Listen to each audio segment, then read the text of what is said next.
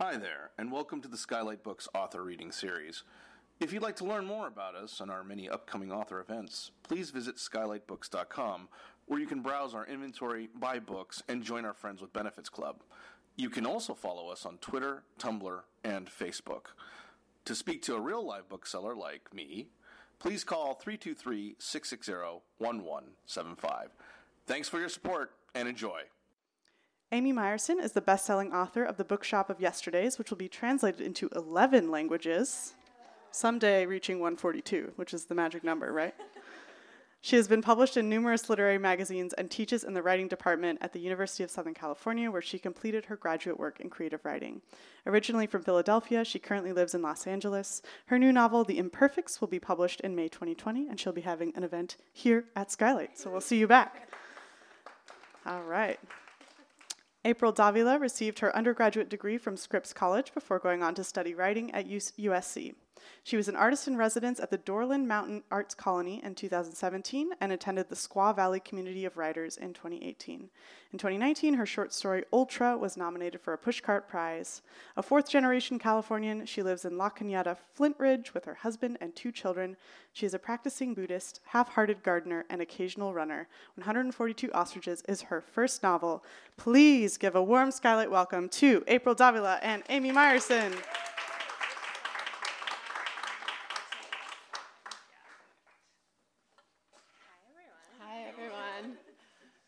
like we probably don't even need the microphones. Yeah, but no, it's it's good to have some practice. Okay. Um, okay. I, I don't know how often you've spoken into microphones. They I find them so weird still. It's just the echoing. So Yeah. it's good to practice. okay. I will go with it. it. Well, so I was hoping that April would start by reading us a passage just to get us into the mood and atmosphere of the novel. And All then, right. Uh, I'll ask some questions, and then hopefully you guys ask some questions too.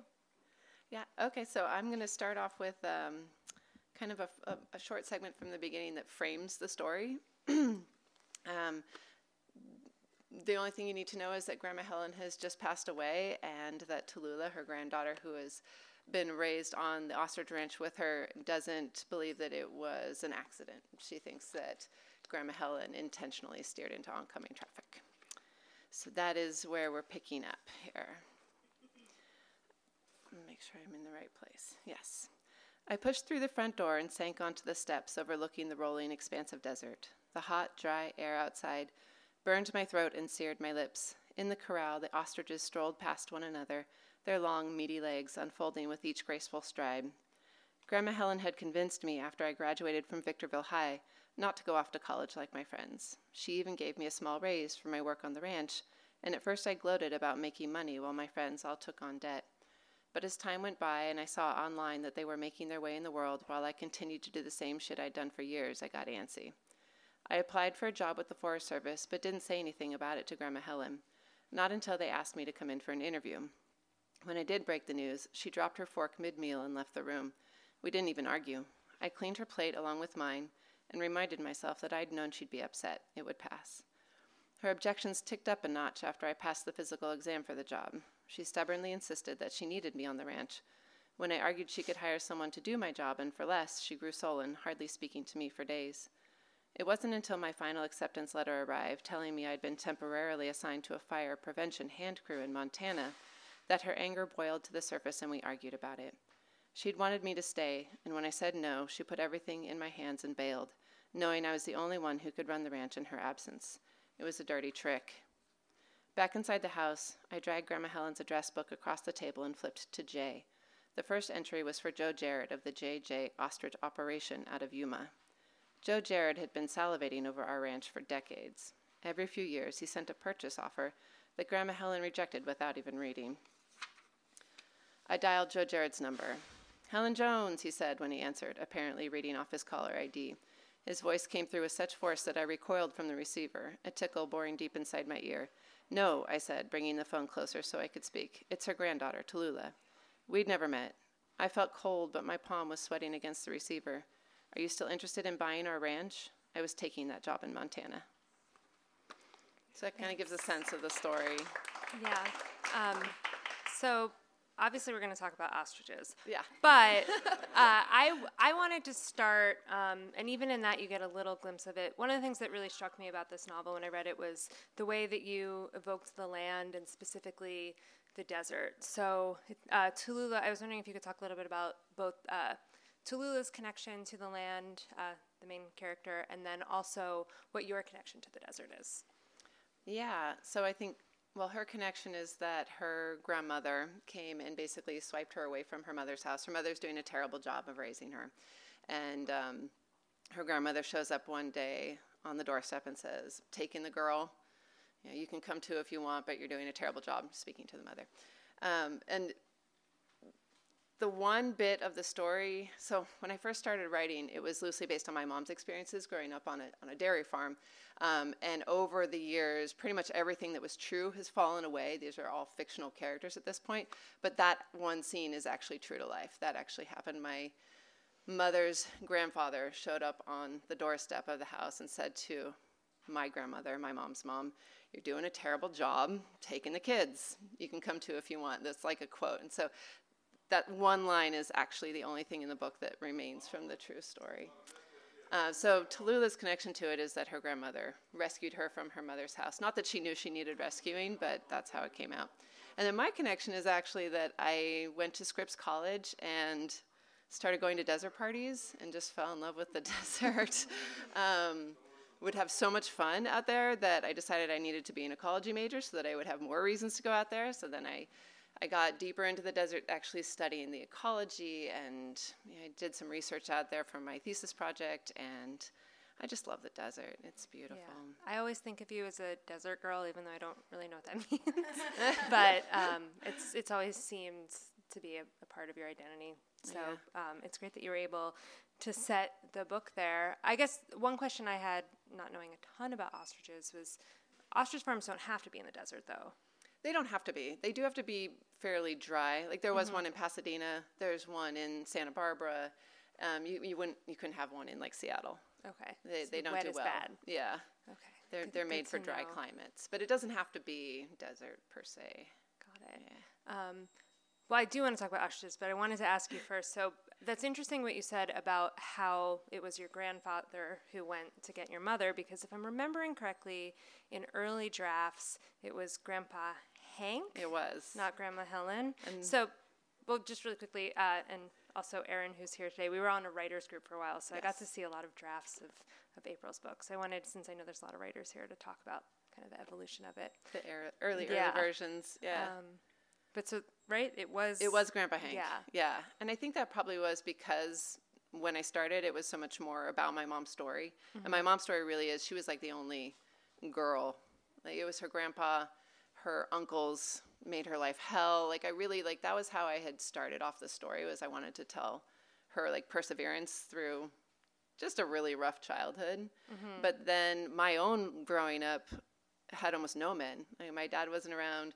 Even my grandfather passed away. I didn't have brothers. I didn't have male cousins. It was I mean, even my friends' dads weren't around. Like there just were no men in my growing up.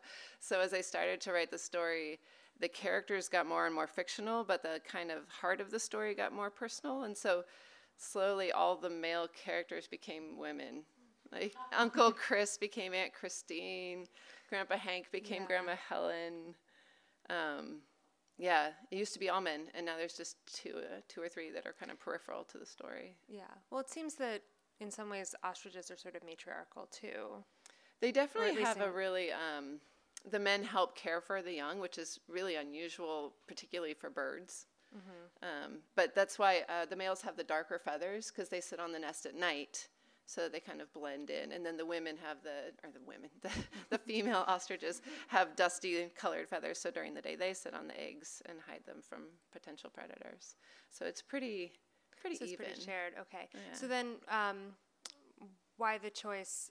I mean, beyond your own, why the choice to to combine those two stories the story of ostriches and this very what became this very maternal uh, and matriarchal story yeah so i wanting to tell my mom's story but i didn't want to write a dairy farm because i don't know anything about a dairy farm and i figured a dairy farm enough people would know if i got it wrong that i didn't want to go there uh, so i asked my mom like is there any chance there'd be a dairy farm in the desert. I was just trying to figure out what I wanted to do because I knew I wanted to set it in the desert.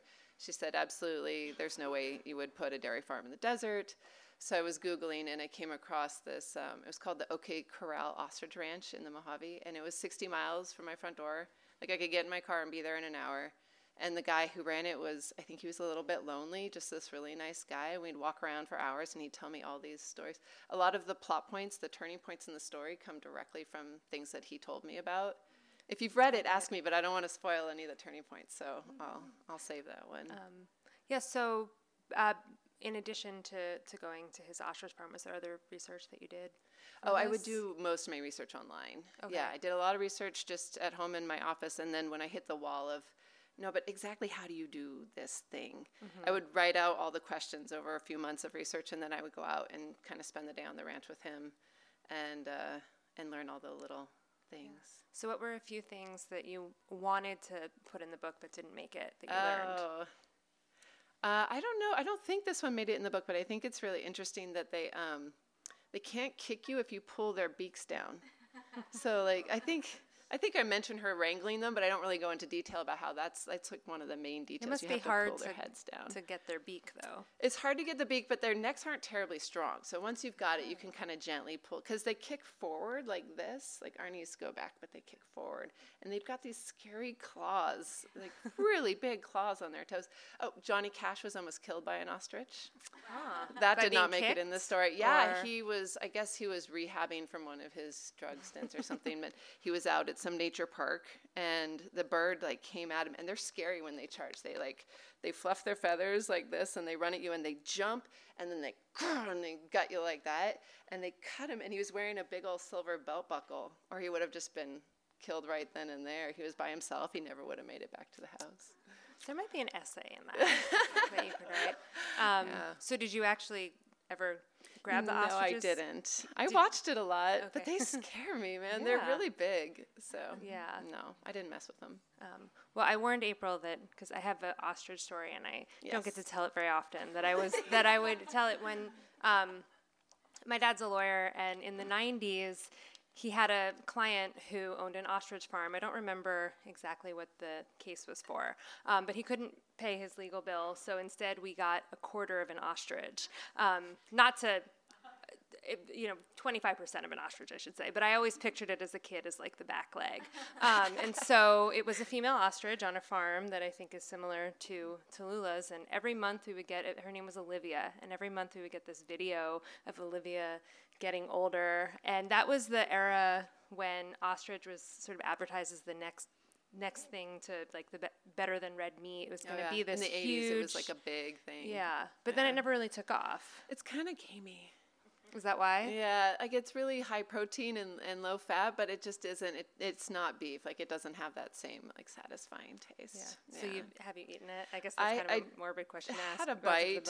I wasn't a huge fan. Yeah. And also, when I went out to visit the farm, um, one of the okay, so uh, an early on plot point is that she is deciding to sell the ranch. She doesn't want to stay, and the birds stop laying eggs, which throws a wrench into the whole plan to sell the farm.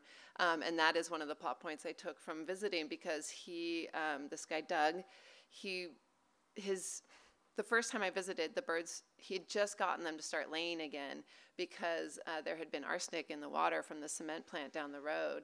And he had to go like all Erin Brockovich on them and like get the water cleaned up. And then the birds started laying eggs again. So he tells me this story and he's like, and I got some meat. You want some meat? I'm like, uh, do I want the arsenic burger? Not so much. Yeah. I bought a little bit to be polite, but I tried a bite and I didn't let the kids eat any. I was like, no, it's not for you. So is there in the um, ostrich farming sort of a divide, like there is in the novel, between those who uh, raise birds to be sent to kill and those who raise them for There seem to be, yeah. Yeah. In fact, like if you go to the ostrich farm in Santa Barbara, they don't. They do sell the eggs, but their main business is tourism, and it's actually spectacular. If you ever have the chance to go to the Santa Barbara, it's called the Ostrich Land USA, and they, I mean, you can like put your face through the hole and like so it looks like you're riding an ostrich, and they. Um, they have a fence, but the ostriches pretty much roam free, and then they come up because they know they get treats, and then they get ran. Like I took the kids out there a couple weeks ago to to get an egg, um, and the, the birds were randy. They were. Yeah. I think it was like mating season or something. There were a lot of questions From your children. from the children, It's interesting. but it's fun if you ever get a chance. Yeah. So what is this? Uh, what is the state of the industry as Tallulah finds it in the book? Yes. So I don't think the industry changes much. There was like a big boom in the '80s, and then it kind of leveled out to a, it's it's a novelty item. Like in Vegas, they'll have um, ostrich omelets, or they'll have ostrich meat for the buffets. You know, they do the big giant buffets, but it, it's more of a novelty thing than anything at this point. So don't go into the market too much in the book. So I didn't research it too intensely. Um, and so wait, I have to look at my cheat sheet for a second. Um, uh, in terms of well, so let's talk a little bit because I'm sure everybody's interested. I know I'm interested, even though I got a, a sort of side seat to it. Uh, talk about how this book evolved over time. We we Yeah. mentioned a little bit um, that it became more matriarchal, but uh, you worked on this for a few A long years. time. Um, so, what what changes did you make that taught you about writing? What things were you sad to see go? How has this book evolved? Yeah, so um, it was my thesis project for MPW. Had to turn in 100, what was it, 100 pages? It was something like that. Something like that. that. Um, and I didn't really know what the story was, so I just started writing. Uh, and so it, I would get to the end of the draft, and then I would decide, oh no, it needs to be more like that. And I would go back to the beginning and rewrite it in that direction, and then I'd change my mind and come in and write it. And I just kept rewriting it. And there were so many, like, there was a version where she was an outlaw, like she robbed a bank. There was a version where it became a road trip story. Like she she forced into selling the farm, so she like kidnaps two of the birds and like hits the road. um, there was a version where one of the characters, who's still in the book now, was a mute monk. Um, remember that Yeah, that was a weird version. Oh, my favorite that I stuck with for a long time. Um, she saves the farm by throwing a rave, um, which is basically hosted by this raver girl that she finds like half dead in the desert. She like nurses her back to health, and then they like throw a party. You remember that one? They throw a party to raise money to save the ranch, and it was like an '80s movie. It was. Yeah, but that I mean, I remember that character. I can't I remember loved that name. character, Yeah. which is why I think she hung in for so long. Because, Yeah. and I think she actually kind of became the mom. Like I think the mom has a lot of those characteristics that I loved about that character. I think so too. When I'm not giving anything away here, but when the mom returns to the ranch, she or to the farm, she did seem a lot like the Sunday. Vegas- Sunday, Good right. old Sunday. Sunday. I had like 80 pages of Sunday that I just refused to cut for like six drafts, and then I finally Yeah, had to come like to terms. kill your darlings. yeah. Um, So, what made you decide to to let her go? Um, what did decide? I I think Rita Williams. You most of you probably know Rita. She read it for me and gave me some really great feedback. She she said one because when she read it, it was a meat farm, and she said you're gonna have a lot of trouble like building sympathy for a character who is like sending birds to slaughter. That's just a tough one. Because she grew up on a farm in Denver, and mm-hmm. she's like, "This, you know, you might consider changing that," which I thought was a really good note. That's interesting. I don't remember when it was a meat farm. Why? it why was was that your? time. Why did it start as a meat farm? Because I didn't realize that there was a different version. Like Yeah. everything, ev- all the farms that I'd researched were just meat and leather. I mean, that's if you want to make money at it, or a lot of money, I should say. That's the way you would go. Um, she also had the advice of, she said, "You're missing the first hundred pages." Because the story used to start for a long time from when I turned it in for my thesis project. It started at what is now like page 100. So Rita was like absolutely right. She's like, you have to tell all the stuff that gets you up to this point. So I don't know if you ever need a good reader. Rita's your girl. She's she gave me some great advice. Yeah. Yeah. So um, I know you've been working on a new project as well. So what have you taken from what you've learned from this book? Outlining. Outlining. Okay. yeah, I promised to myself I would never ever write another book without outlining because it just took me so long to find the story. I didn't know what it was supposed to be or what I wanted it to be. So I just wrote in circles. And then whenever I remember one time sitting at the coffee shop in Silver Lake and opening my laptop and like literally feeling like I was going to throw up looking at it and being like I can't work on this anymore. And so I started when I needed a break from Tallulah working on novel number 2, but I I started working in an outline. So I wrote mm-hmm. like this two page outline, which became a six page outline. and then I would put away and work on Tallulah some more, and then it became a 20 page outline. So by the time I actually finished this book and started writing novel number two, I had a 60 page outline, and I basically was just like writing the scenes that were already in my head. And it was so much easier. Yeah. Yeah, and it actually had a story. Like, went from A to B, and Yeah.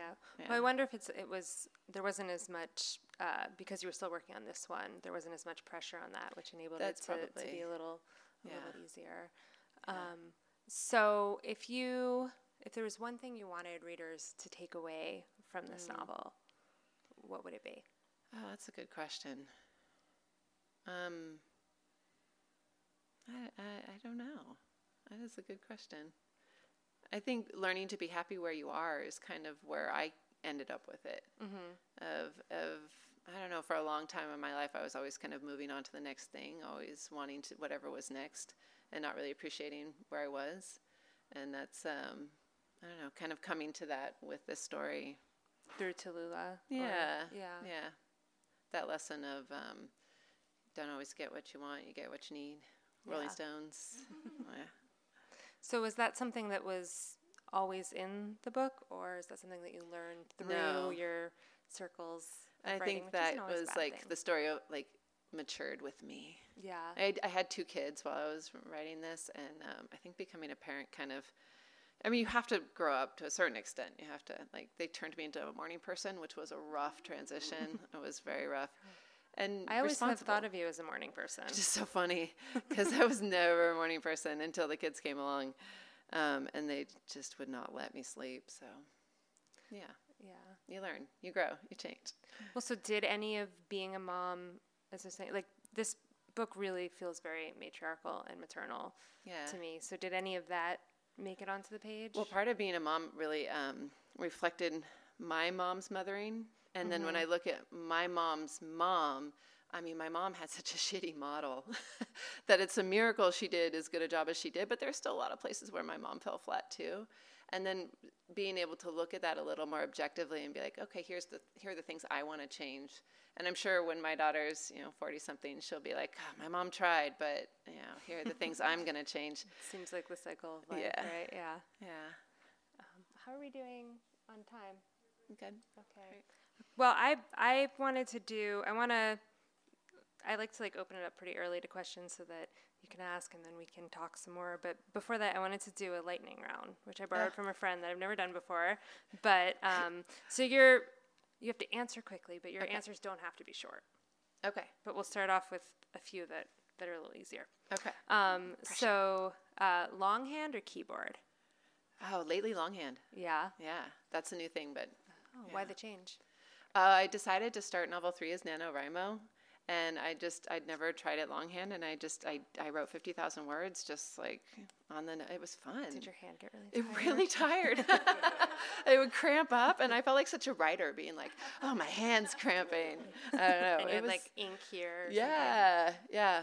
Are you supposed to do NaNoWriMo by No, hand? you don't have to. I don't know what possessed me, but I, um, I don't know. A few writers that I admire have talked about like, um, God, what is her name? Um, Arcadia. What is she wrote? Florida. Oh, Lauren Groff. Lauren Groff. She talks about writing her first drafts longhand, and I'm like, I've never tried. That sounds interesting. And the nice thing is that no one will ever read it, and by the time anyone reads it, I will have typed it up, and it'll be a second draft. Mm-hmm. So my hope is it'll like kind of speed along the process a little bit. And just know by slowing down. And by slowing down. And you really cannot edit because I wouldn't skip lines. I would write every line. And you can occasionally put a little arrow or you can add a little, oh, don't forget to note this. But like you really can't go back and edit. Because I always thought I didn't edit, but when I started writing longhand, I realized I actually do edit quite a bit. Yeah. Jennifer Yeah. Egan talks about that too. Um, with her, what uh, Manhattan Beach, I think she wrote most of it or the whole thing. Interesting. longhand So, how would you say your writing has changed? Because the first draft, anyway, because of that. I mean, I know you said moving forward, but do you find that your the sentences are being composed differently, or Um, I think just taking the pressure off. I was enjoying it more. Uh, just kind of, and because I didn't expect anything of those pages. I mean, it's NaNoWriMo. You know, it's going to be crappy pages. They're just for writing. So it was just for fun. yeah? Yeah, which was new. Has anyone else here done NaNoWriMo? Oh, I at the end of the day, I would um, I would actually count one page and then just kind of average them out. So it's you know rough, but I did round down to try to be fair. What's that? I got fifty thousand. I mean, in theory, yeah, Yeah. And then it becomes 20,000 or something. yeah. It'll later. yeah. Yeah. I'm sure it'll be much shorter by the time it's all revised. Yeah. Okay. What's your favorite word or a favorite word? Sequoia. Sequoia. I'm really into words that have all five vowels. Are there a lot? There are a lot of them. Uh, like dialogue is one. I'm gonna draw a blank on. that sounds like a Jeopardy category. it does, doesn't it? yeah. Yeah, I'm fascinated by. And sequoia is a really interesting word because uh, the sequoia tree was named after uh, a Native American from the South who never saw a sequoia tree, but he um, developed. I guess he was the first to write down. I think he was Cherokee. I may be getting that wrong, um, but he was the first to actually put his native tongue into like a written language. And so someone here on the West Coast, I'm forgetting who, named the tree after him as like an homage, but he like never never even saw one. So does that come to play in your new book? No, but I did book? learn that while I was researching the new book. Yeah. If April has on her website, she has lots of fun facts about California that she's learned from from researching Yeah. her new novel. All those like facts that are really interesting but would never work in fiction. It's good to have a place for those because Yeah. then you feel like you're using them Yeah. and you're not forcing them into the into the book. Yeah, because they're no good that way. Yeah. Um, so what about least favorite word, Mm, one of least your- favorite word. Or maybe your least favorite with all the vowels? no, they're all good with all the vowels. Okay. Uh, least favorite word. I don't know. I kind of go around on different words. There was one just the other day. What was I say? I can't remember. Let's come back to it. It'll come to me. Okay. Okay. Um, your favorite book from childhood? Uh, panda cake. I don't. It's really obscure. Um, Mama's making a panda cake. It, I don't even know. Like, it's not one of the classics, but it, my sister learned to read. She was a year younger than me, and um, that was the book that she learned to read with, and she would read it out loud like so many times that we memorized it. And it's all about like Mama's making a panda cake, and it lists all the things that she'll need, and then the little cubs go out and they they get the berries and they get the nuts, and then I don't know. Fond memories. Yeah. So did did you read it to your kids as well? Oh yeah, yeah. And did they like it as much as you did? Not did? as much. They're like, eh. That's also kind of the cycle of life, probably, Yeah. right? um, what is a book you wish that you had written? House of the Spirits. Okay. How come? I mean, I love that book. Oh, I just the the magic realism, but also like uh, the family story, the Latino side of it. My husband's from Ecuador, so I uh, I don't know, I kind of like fell in love in Spanish. My Spanish isn't great, but we would like get together with this whole Ecuadorian crowd and dance all night and just struggle to have conversations. And the more tequila you have, the better your Spanish gets. so that was I don't know something about the the Spanishness of her stories, and then the fact that she actually lives in the Bay Area now, I think, mm-hmm. or at least she did for a while. I know she lives in the U.S. Yeah, I think so. Yeah. So she had this whole like South America to Bay Area thing that kind of echoed my husband's journey, and um, and I am a big fan of magic realism, but on the more realism side, like stories that kind of drop magical things in as if they're nothing and don't even really address them. They're just like, yep, that's what happened. So is that I, I want to keep with these, but um, is that your your second book? I know is sort of a more sweeping book about California. Yeah. Does that have magical elements? It does. It? does. It's a it's an epic story. It spans 300 years, and it follows one couple from the 1700s to modern day, and they are under a curse or spell, depending on how you look at it, where they won't age or get sick or get injured until they have children. Mm-hmm. And so the story's very much about their adventures along the way, but it's kind of a big metaphor about how at least for me, I didn't really realize I was aging until I had kids. And then all of a sudden, you're like celebrating their first birthday and their second birthday and their third birthday. You're like, but I'm not aging. Like, what's happening here? And so, having to kind of address my own mortality once I became a mother, it's, it's yeah, that was the idea for the story. It seems like a it's an evolution of ideas, you know, with the birds and stopping laying eggs, and there's Yeah. something there with birth. And I wanted more magical realism in this one. I had a, I wrote one version where the birds like like danced, but it was a little too far, too far out there. well, in the movie, In the movie, dance, maybe. yeah. Yes, a choreographed something. would be awesome. What, what do you think you gained by writing all these drafts? I feel like we often talk about what we lost, but what what through these drafts that you rejected do you feel like you learned that made this a better book and you a better writer? I learned so much in the act of writing. I feel like this book was like how I learned to write, which just makes me feel better that it took 10 years because I was learning the whole time. I don't blog a lot about it, like the specific things like your character needs to want something and um, conflict in a room and, and being careful with dialogue and just all those. Yeah, it's always the basic stuff that takes the longest to learn. Yeah. or at least to get good at. Like you know, but then you will reread it and you're like, ah, I didn't. I did that annoying thing again. Yeah. Uh, yeah. Well, and sometimes it's more annoying to you than it is to other people. True. But okay, so uh, what is a book that you love as a guilty pleasure? Twilight.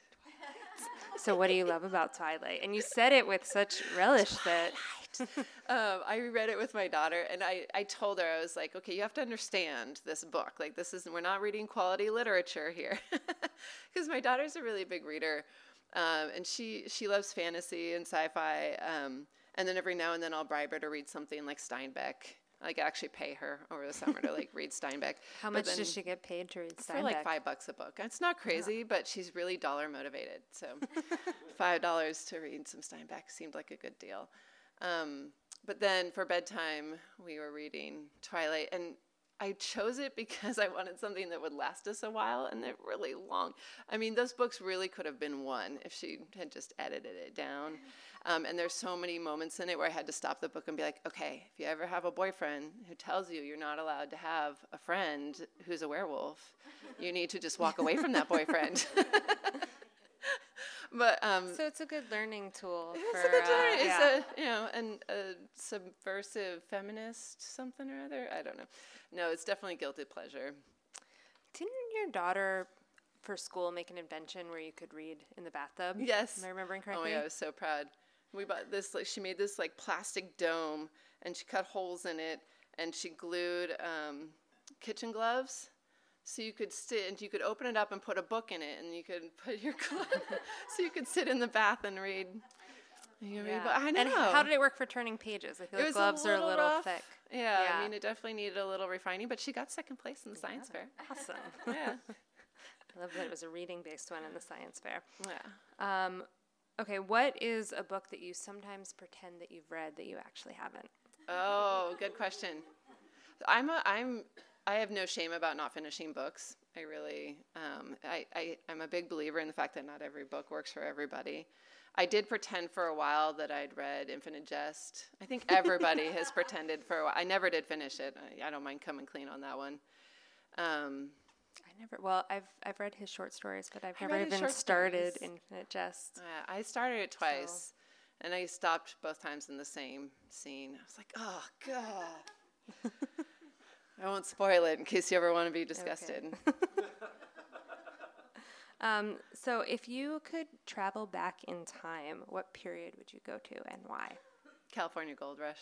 Okay. I'm fast. I think California history is so fascinating, and just the absurd explosion of people that happened in this state, particularly the northern part of the state, and the conflict with the Spanish and the Russians, and the and then the Chinese came over with the gold and just I mean, talk about slamming people together.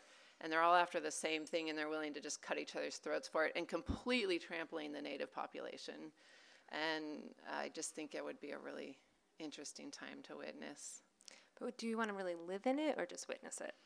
I think I could live in it now and do pretty well. I think well. you could make it. Yeah, I've done enough research.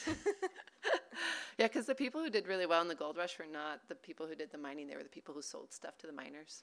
Oh, that so, makes sense. So, like, there was a place. There's a place called uh, Placerville where um, the Hangtown Fry was invented. Does anyone know the Hangtown Fry? So it, apparently, if you struck it rich, or the, the story goes that some guy struck it rich, and he came in and he's like, "Give me the most expensive food you can put together." And apparently, the three things that were really hard to get were eggs, bacon, and oysters.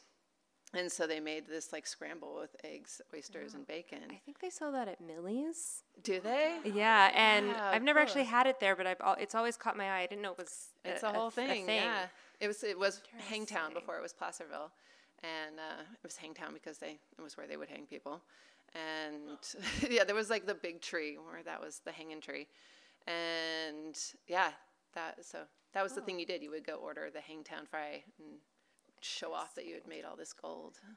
Yeah, I've actually I've been um, researching wine in California, and I learned today that a lot of the um, oldest vineyards actually came out of the gold rush because the Italians and the French who came here and were not successful ended up um, growers. Ah, that makes So sense. yeah, Fascinating. California is really interesting like that. it is. It has. So you're fourth generation Californian, Yes. which means your family was yeah, here. I traced it back. My great great grandfather came over from Germany in the 1880s. My I have a great great uncle who actually married the daughter of one of the survivors of the Donner Party. Like that's like that was the world they were living in. Like if you survived the winter, you could get married and then you could die in childbirth. It's always we a actually trade have- off. we actually have one cemetery where everyone in the family has been buried, like all the way from them, from great uncle Jakob to um, my grandma and my cousin. Um, and the, the beginning of the of the cemetery is like a man and a wife, and then a baby, and then a wife and a baby, and there'd be like it's like this long plot.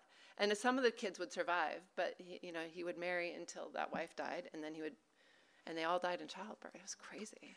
Yeah, Yeah. childbirth is. It's no rough. joke, it's sorry, rough. sorry. We shouldn't be having Yeah. this conversation. it's much better now. I was I was being oblivious. Um, today it's fine. There's lots of you know Good drugs. drugs, Yeah. doctors, sanitation. Yeah, antibiotics. Do a lot. Um, okay, so if you could have dinner with three people, dead or alive, not your family, who would it be? Well, Jane Goodall would be like number one. Can I just have her for three meals? Sure. That would- I love her. Um, I think because I started as an undergrad in science, Jane Goodall's just always been a hero of mine. Um, I guess Isabella Allende would I would love to sit down with her and um, who else? I don't know. Maybe You Jennifer Egan. I like her they writing all a lot. seem they all seem very interesting and, and Yeah. charming people. Um, okay, so kind of going off of that, um, who would you say is the most influential person or one of the most influential people in your life who you're not related to? Not related to. Or maybe in your writing life, let's say. my writing life. Well, in my um, acknowledgments, I thank my high school AP English teacher. She was really great. She was the first teacher I had who, um, she said on the first day, she said, "You all get an A in here if you show up and participate." And then she would give us these in-class writing assignments, like pretty challenging writing assignments. And she didn't even grade them. Like if you wrote it, you got an A.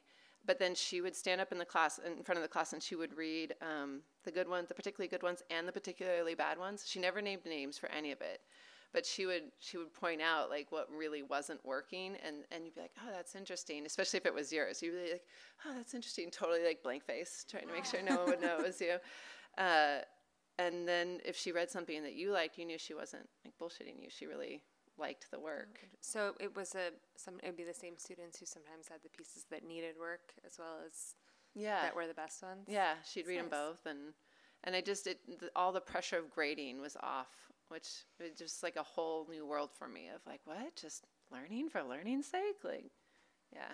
I, I, she's coming to my reading. I'm doing a reading in my hometown next week and she's coming in. I'm so excited to see her yeah That's nice. Well, I guess I have to ask you as a final question: How did you end up with the number 142? I get that question a lot. I know, It's, it's- just um, that's mean, how it many kind of- there were. I like I don't have a good answer. I, I mean, I did the math and I um, of how many birds you would need to sustain a farm selling the eggs, and I got kind of a range. But I didn't want to do 150. I was too round. Like I just. And then I said 147, but I have all these friends who went to Pomona College, and I don't know if you guys know, but they're kind of obsessed with the number 47. It's like the school number. I don't know. So they're always like, do, do 47. I'm like, no. So it couldn't be 147. I don't know. So I just kind of. Well, it adds up to seven, which I feel like is a Oh, that's a good know, point. Seven's a good number. Yeah, Yeah. it's a very important biblical number. Yeah. So, um, great. Well, I could keep asking questions, or we could see if anyone else has any questions. So the first one's always the the toughest. Yes, Ariella. Oh, I it's a good question. I wrote and wrote and wrote so many drafts. And then I was actually at the Writer's Digest novel writing conference. And I sat in on this, um, I was presenting there, I was doing a, a talk on Scrivener, but I sat in on this other presentation, and the guy there, and I wish I could remember his name, I wrote it down, but he was talking about how themes and how you know what your story is really about. It's the difference between this and this. And he's like, you have to fill in the this so you know what your story is about. And I realized after it'd been like seven years working on this draft that it was the difference between this girl pulling her head out of the sand and like really honestly looking at her own life. And I had this like, oh my gosh, it's such a metaphor with the ostrich. And I like ran home and did one more draft and I was like, this is it. I just like I just got really excited about I, I, felt like I finally figured out like the deeper what it, it was about. The the A line was solid, but the B line just never really fell into place until this guy said something that triggered it, and then I felt like it was done.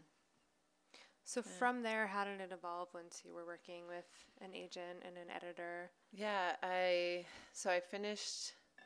That was when I went to Dorland, and I did that final pass on it, and that was in November 2017 then I took December off, and then in January I queried agents, and I got an agent pretty quickly. We did a few revisions, um, not too much, and then um, shopped it around and shopped it around, shopped it around, and just kept getting rejected uh, for like six months. But like really contradictory rejections. Like one reader would liked the character but not the story, and then one loved the story but not the characters. Uh, and I asked my agent, like, should I rewrite? And he said, well, if we were getting, everyone was saying the same thing, we'd rewrite, but it sounds like it just needs to find a home. So finally did. Um, he, my editor had me add stuff about the mom. Um, so I like, I just kind of beefed up some of the stuff about the mom and then a little bit around the boyfriend. Um, but not a ton, not a ton of edits. Yeah. Not on the larger story scale. I did do a lot of line edits, like a lot of line edits. Well, maybe it's because you really knew what it was about, and that was apparent on the page. Yeah. And they hope so. Yeah. Yeah. What other questions do people have? Yeah. The hardest part to write. Hard, I think the hardest part to write was um, finding some sympathy for my villain. Because the villain was based on my uncle, who I have trouble having sympathy for as well he's kind of our family villain. In fact, I um, he, he was actually shared a name with my uncle up until I woke up in the middle of the night like three months ago. I was like, oh, I should change his name before they print it. and it was like right under the, like I caught them right before they went to press with it, and they're like, "Why didn't you say anything?" And honestly, he'd become such a fictional character that I'd kind of yeah. forgotten that he had the same name. And I don't think my uncle ever would have known. Like he's not a reader, and um, I'm not writing under my maiden name. But I just it seemed the kind thing to. What's that? She has, yeah. She does. She didn't mind at all that I totally like made her brother the bad guy. I remember in at MPW, um, Judith Freeman told me that the people you write about never see themselves in your writing, and the people you don't write about always do see themselves. Interesting. Uh, and I've thought about that a lot because we all borrow yeah. from from people in our lives. Well, and my mom does not see herself in the mother character at all, which I think is really funny. It's that, yeah. It's there's a lot of my mom in her. Yeah. Yeah. Yeah.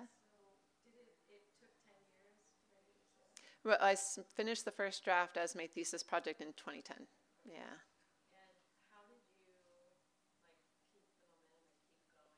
Oh. Different every, I mean, there were definitely some rough spots. I remember at one point, I was working full time. My son was an infant. My daughter was three. And I remember like going to bed and I went to set my alarm because I, w- I had on my watch, I could set an alarm. and I was like, I can't do it. I was like, I can't do it. I'm so tired. And I just, I really had this moment of like, I give up. I'm not going to do it anymore. And I told my husband as we were getting to bed, I was like, I'm not going to get up in the morning, so if you roll over and I'm still here, just let me sleep. I, I need to sleep. And he's like, You're not like quitting, quitting, are you? I was like, I th-, and I was like, I think I am. I don't think I can do this anymore. And he's like, No, you can't quit. Like he just, he was like, You have to keep trying. He's like, You can take a morning and sleep, sure, but don't like quit, quit. And um, thankfully, he gave me pep talk, got me back to it. But there were definitely times that were rough like that. Um, but I think when I would get to the end of every draft, I would stick in the drawer, I'd work on the next project or just take a break.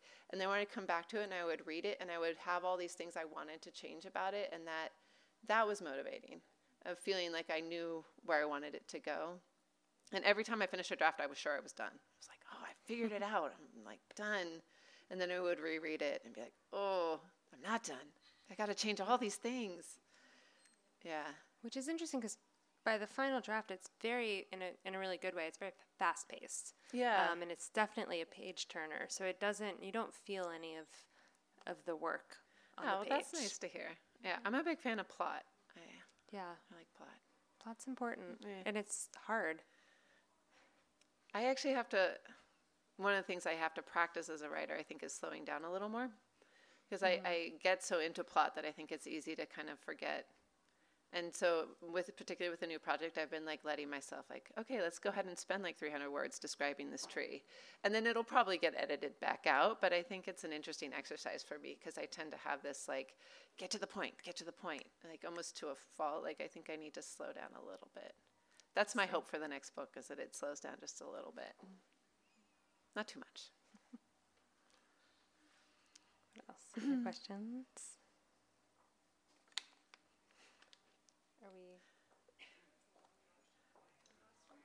Maybe one more. Not to cut everyone off, but I'm so excited you guys are here. Thank you for coming. Yeah. It means a lot to me. And if you haven't had a chance to read April's book, it's wonderful. I highly recommend it. Thank you. Um, and yeah, any. Let's maybe end with one more fun ostrich fact. One more random ostrich fact. Um, oh, when they're uh, when they're stressed out, when they're when some like in it feel threatened, they make this noise that goes, and their necks swell up like this. it's very weird. Both the males and the females. Uh, yeah, yeah. And it, that wasn't an earlier draft, but it got cut. But it's a very weird thing. they seem like they very do. emotional birds. They kind of are. Oh, and oh, I actually just learned that um, Scientific American had an article that bird brains are actually they've discovered are wired differently than mammalian brains, and when you remove the mammalian bias, that they're actually not as dumb as we thought they were. That the birds may actually be pretty smart. So the whole like bird brain thing may just be our mammalian bias. That they're actually not so dumb.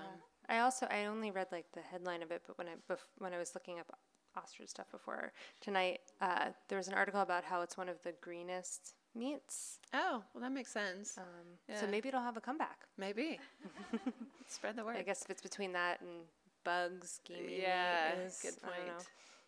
Did you have one? Yeah. Sebastian jumped out of his chair when we went to see that movie. He was like, "Mom, there's ostriches!"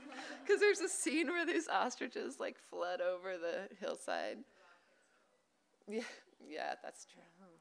But it's it's a good scene. must be pretty pretty strong ostriches to kill the rock. Yeah, no, you can't kill or the, the rock. force of That's yeah, why I love those movies. The, the Rock is like my favorite. it's indestructible. Uh, if you haven't seen the Jumanji movies, they're actually totally worth watching. They're really funny. Yeah, and on that note, Yeah. yeah. all right. well, thank you all for coming. Thank you.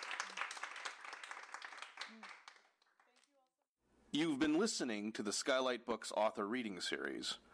Don't forget, you can listen to this and all of our other great podcasts at skylightbooks.com. Thanks again for stopping by, and we hope to see you soon.